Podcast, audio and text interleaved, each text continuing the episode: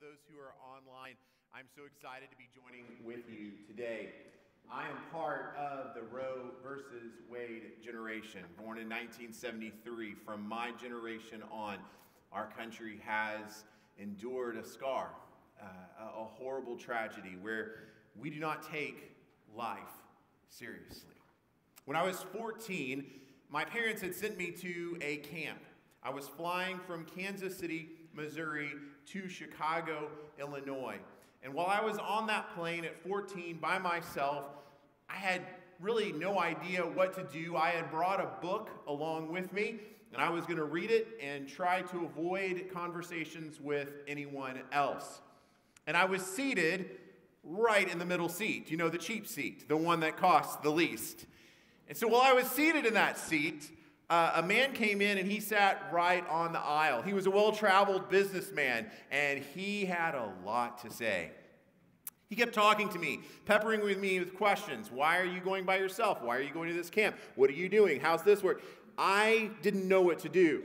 Now, today, if you fly and you're someone around you like that, it's pretty easy. You take out your headphones, you stick them in your ear. It's a very clear social clue. I don't want to talk with you anymore. Back 100 years ago, that wasn't a possibility. I had no idea what to do. So I pulled out of my arsenal of weapons a question. I turned to the man and I said, If this plane were to crash today, do you know where you would spend eternity?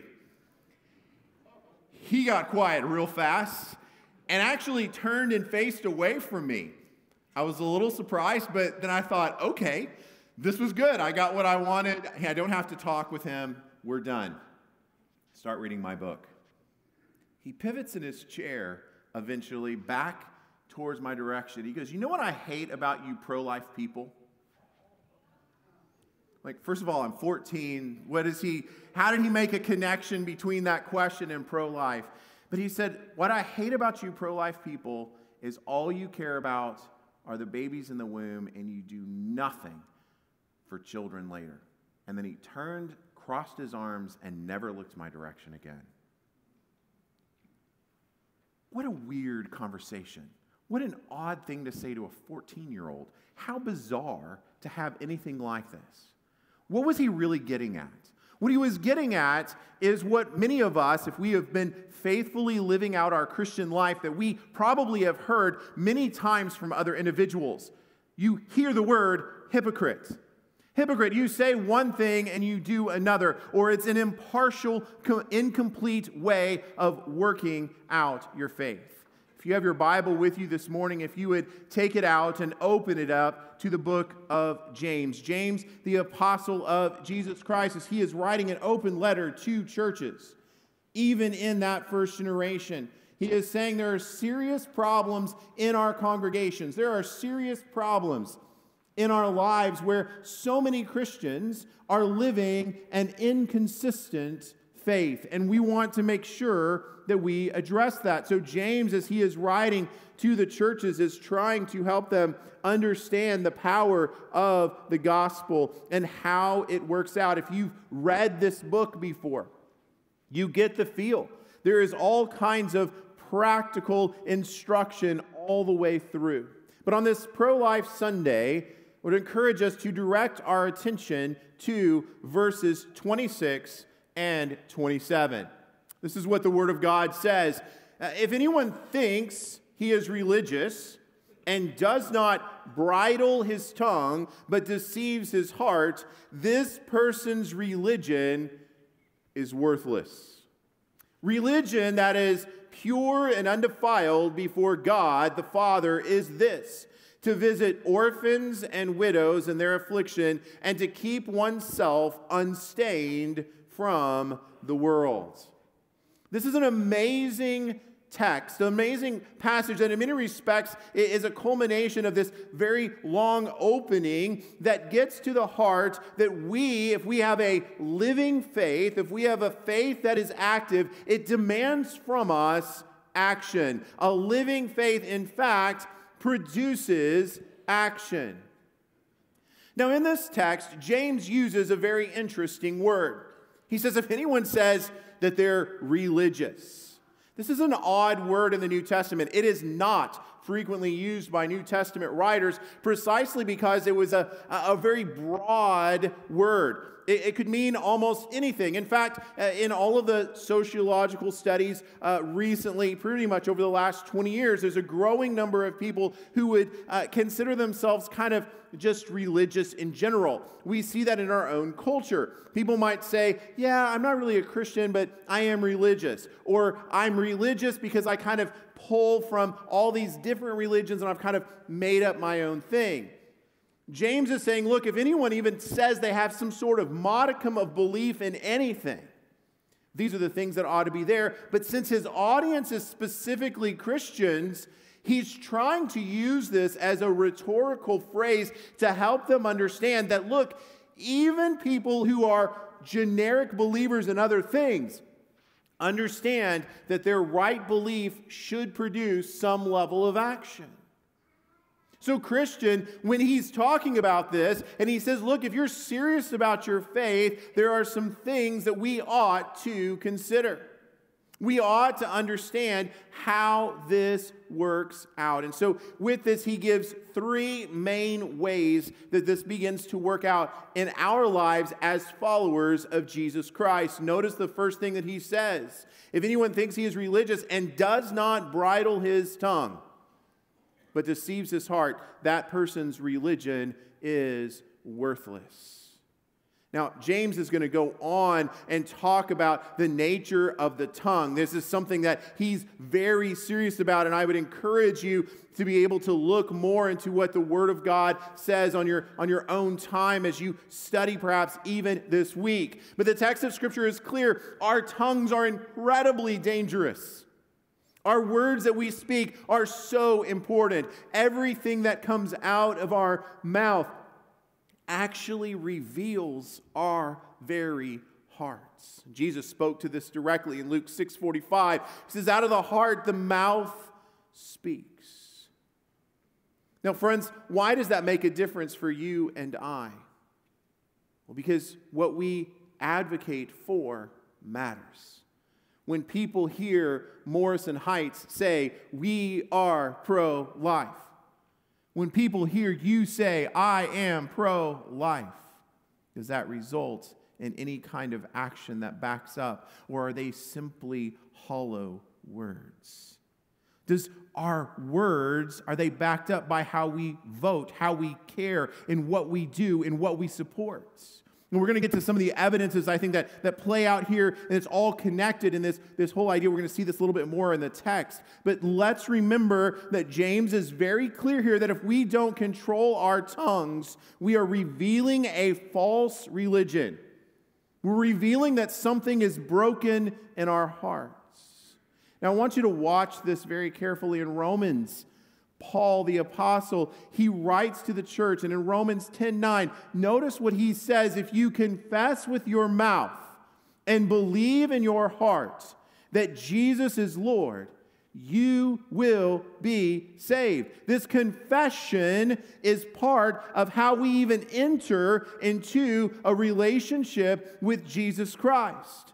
The way that we talk about who we are, the way that we reflect on who we are, reveals our heart, and it even begins with confession. Friends, if we've confessed Jesus Christ, how dare we pollute that same confession with falsehood, with slander against others? Every time we do this, we invalidate our confession of faith. Later in James 3, verse 10, we see the same thing. Out of the same mouth comes blessing and cursing, and this should not be. Friends, I would ask you to stop and to think. Even in this past week, have your words matched your faith? Do you have a synergy between those two items? The scriptures tell us that it is our hearts that are revealed in the very words that we speak. And, and we understand that we may make mistakes. We may make errors in judgment here. Thank goodness for God's forgiveness because none of us are perfect. But where are you in this? Have we gotten so loose and lax in this that our words are not matched by our actions. Friends, this is also important if you're here watching online or if you're in this room and you have never come to a place of trusting Jesus Christ, to remind you, even from that text in Romans, that it begins with us simply confessing Jesus Christ. And today, there's nothing more important, even at the table here, than understanding that Jesus saves and that you can cry out to him and you can follow Jesus even this morning. That's why we speak life. That's why we speak about life, because life is found in Jesus Christ alone. That's why we support pro life causes, because life is found in Jesus alone. That's why we speak life to others, why we invest in places like this, the centers for those who are struggling with, uh, with understanding what to do after they're pregnant, and why we speak truth into these areas. Now, notice that James doesn't just stop there. He carries on in verse 27 in this second area. Religion that is pure and undefiled before God. So we went from a negative to a positive. So here's how this is supposed to be seen in others.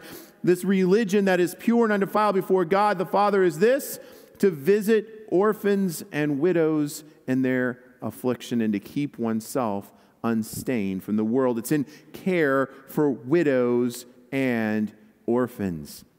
So, with this action, James says, let's get busy. We've made a confession with our mouth. We are true in what we've said. Now it is time to give feet to what we are doing. Let's get engaged. Now, with this, I want to pause and make a brief reminder. As a professor of church history, there have been seasons in the history of the church where we've gotten things confused where we've said that if we do right things, somehow we convince ourselves that that's what saves. The scriptures are incredibly clear, friends, that our actions come from the root of salvation that's in our heart, from the changed life that we've experienced in Jesus Christ. We can do a hundredfold good things, but what saves you is Jesus and a relationship with Jesus Christ. We never want to get that confused. But if we've trusted Jesus as our Savior, it should be the case that it is lived out and that we begin to see this. Now, the verb that's here, this to visit, is literally a term that connotes looking after others carefully and intently so that all of their needs are met. To look after them carefully so that all of their needs are met. Let's start with widows. Widows, in the ancient world, there, there was not a space for widows. They, they didn't value life very well. And when a woman's husband died, the widow was left alone. And if there was no son to take care of her, that meant she was left quite frequently destitute. There was nothing for her, no hope. And the early church took up the mantle of care for these senior saints. They cared for widows. How often in our own world do we find, and, and maybe you've experienced this in your own life, how often do we find even senior citizens tucked away in a long term care facility with no one who ever even visits them? The Word of God tells us that there is a special place and a care that we are to extend. Now, in Mississippi specifically, uh, you're a church that cooperates together with other Baptist churches. Historically, Mississippi has been so strong in making sure that they reach out and care for others. And one of the ways that this, this happened historically here in this state was even the starting of the hospital system, the Baptist hospital system here. And while that's no longer a part of the state convention here, it still was something historically that was started. Historically, Baptists were engaged in long, starting long term care facilities, supporting families who were caring for the aged. These kinds of things are all part of something that should remain in our minds as we care for all of life. It matters all the way from the moment of conception until the moment someone is called home by the Father. We engage in every aspect and we serve in every single way. The other part here is orphans. Now, in the ancient world, children were seen as a burden. They were not seen as a gift, they were seen as a burden to society. The age of viability for a child was not until they were one year old. Up until the time that that child was one, you could literally toss the child in a ditch, walk away, and nobody would think twice about it. In fact, we find in the writings of the early church fathers that this is exactly what the early church stepped into and carefully began to help preserve life when they would find children who were discarded in ditches, children who were sick, children who had physical deformities, even children who just their parents didn't know what to do with them. They would come along and they would find them and they would bring them into their homes. They would adopt them and raise them as their own children. This was a totally different way of thinking. Around the year 200, the church father Tertullian was writing about all the different ways that the Christians gave testimony to the Roman government that the church was serious about what they believed. And while he talked about the testimony of martyrs going to their death for Jesus Christ, he also said this quote, It is our care of the helpless our practice of loving kindness that brands us in the eyes of many of our opponents. What a crazy notion, a crazy idea in a culture that had spun so far away from anything that valued life that the very hallmark of the Christian faith, according to Tertullian, eh, that people even criticized was that they valued life so well. Would it be the same in our own day and time? Now, again, this is where you as a church and your cooperation with Mississippi Baptist have shined. You funded and worked with the Mississippi Baptist Children's Village to accomplish this since 1897, right? This hasn't been something that's new on the radar. This is something that has been consistent. Your church is already partnered. Why does this matter? Because it's your church living out this call. It's your church corporately saying, We believe in life. Now, sociologist and historian Rodney Stark argues that it is actually in the care for widows and orphans that became a tangible causation for why Christianity moved from the margin of society to the dominant religion in the West. They were so different. It was their confession of faith matched with their action that became a one two punch that leveled the cynicism of Rome and eventually brought others to Christ. Sometimes we think about all of these different things that we can do to show Christ to others, and we need to always think strategically about engaging the lost. However, friends, here is a very clear way in the text of Scripture that we are supposed to, as believers, be engaged. Finally, in this, James says, keep oneself unstained from the world. This is an idea of personal holiness. This is again showing publicly that Jesus is Lord. Now, this text of Scripture has long been used as a means for us to talk about the challenge of adoption in our culture. As, as, we stop and think through how we value life, as we stop and think through, I want us to paint a big picture and I want us to talk about how we can begin to dive into this even more as we seek to be a church, a people of God, as believers who seek to match what they say they believe with action, that their faith is understood as foundational for how they engage the world.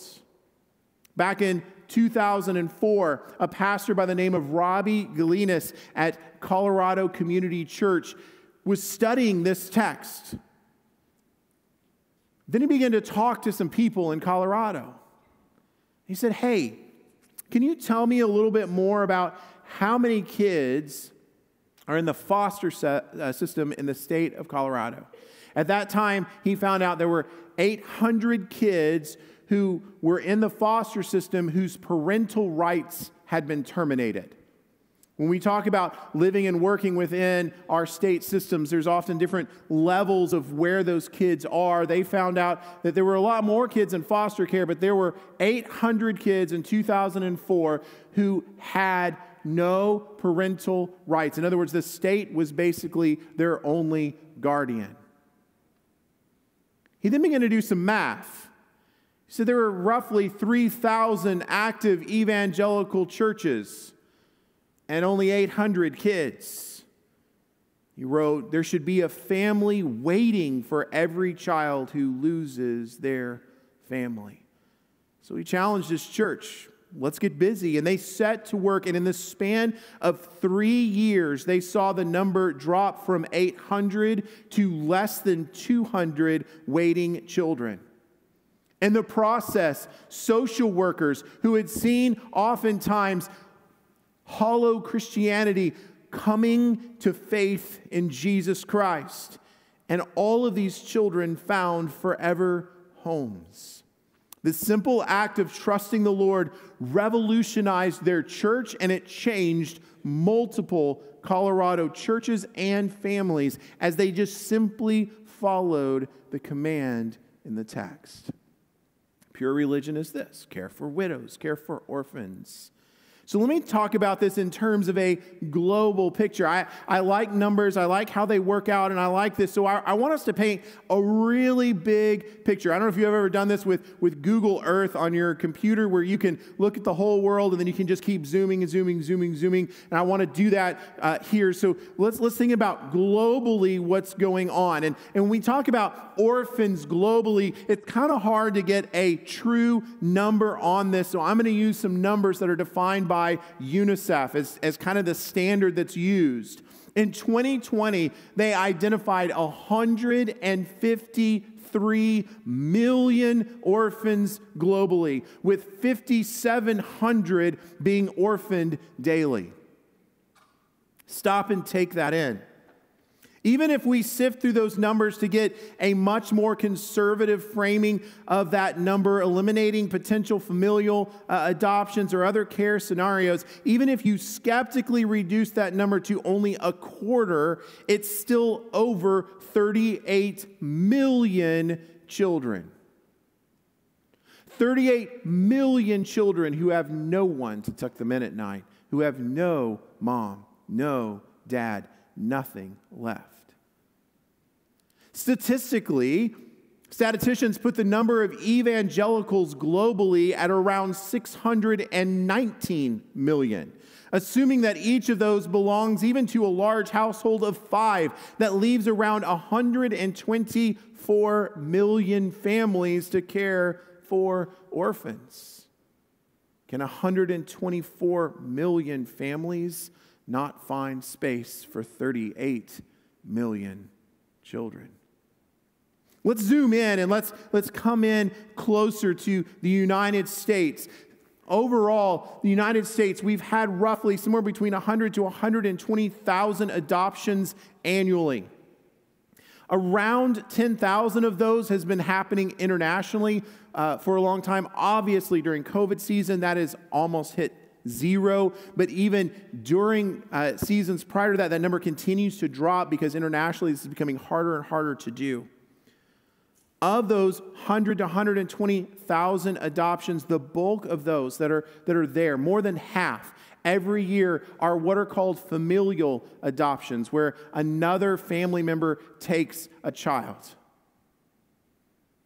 Those are things that we should celebrate because God has ordained the family as His unit of preserving life, and that is a fantastic thing for us to support. But the rest of those adoptions, roughly a third, are all domestic in the United States, places children that need help. So then let's zoom in to Mississippi specifically. Right now, I pulled up these numbers this week. 4,500 children are in the care of the Mississippi Children's Division right now. Children in foster care, those who are being cared for by another with the hope of reunification with their family. Children in foster care have an average of three placements during their time in the system. And the average age of a child is eight years old. But let me tell you what begins to happen with that.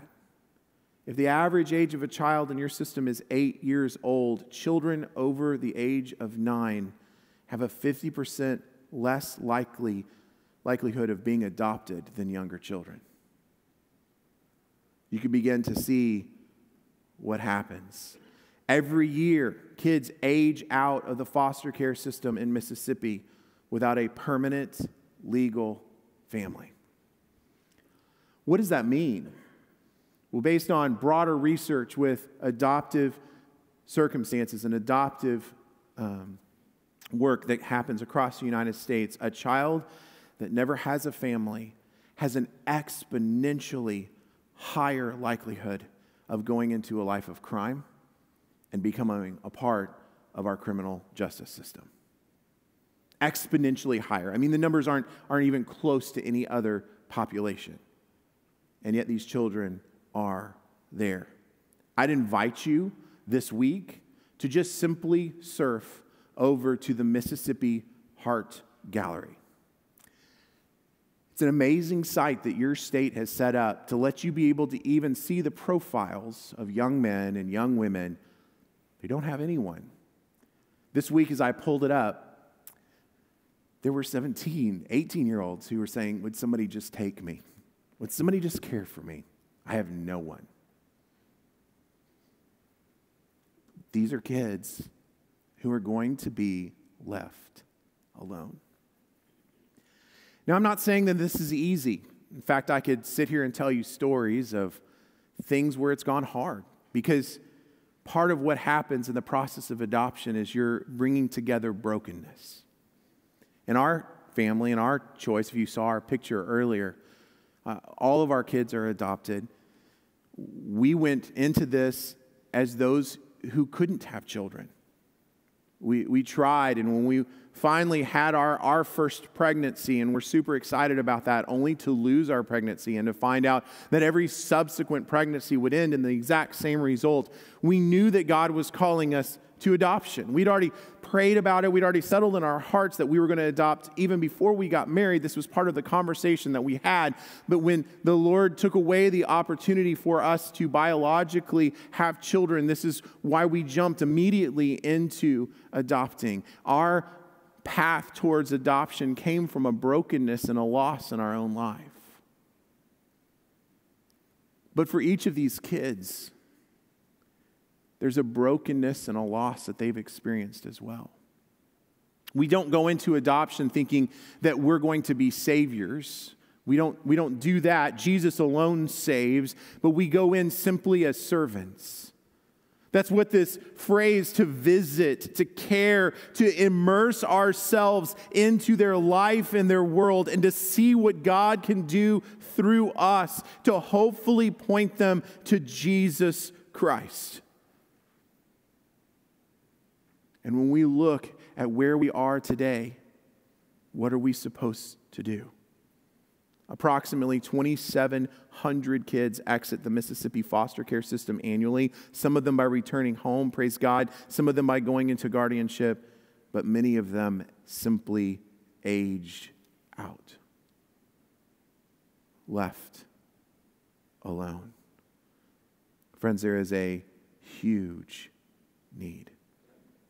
So, I'm going to give us some challenges here of things that we can do from this point that I think are, are justified from the text of Scripture that I want us to challenge you with. If you're taking notes, that there are ways that you can engage in this one specific thing as a kingdom oriented family uh, number one, uh, let's talk about this idea of visiting orphans and, and making sure that this is something that we're aware that all of us can participate in, every single person in this room. Number one is you can get certified to provide what's called respite care. Respite care. Foster families who already are engaged in the system, if they want to go on vacation, they are not allowed to take the children that they're fostering out of the state. Somebody needs to care for them. And how much better is it if it's inside the same community of faith that you're already participating with? You can be certified to provide respite care so that you can even allow these adoptive families to go or foster families to go on dates or other kinds of family getaways they need this type of care. It does require certification. It is not overly hard, but it is something that you can be involved in. Second, some of you need to pursue the option of foster care. Foster care is saying, I understand.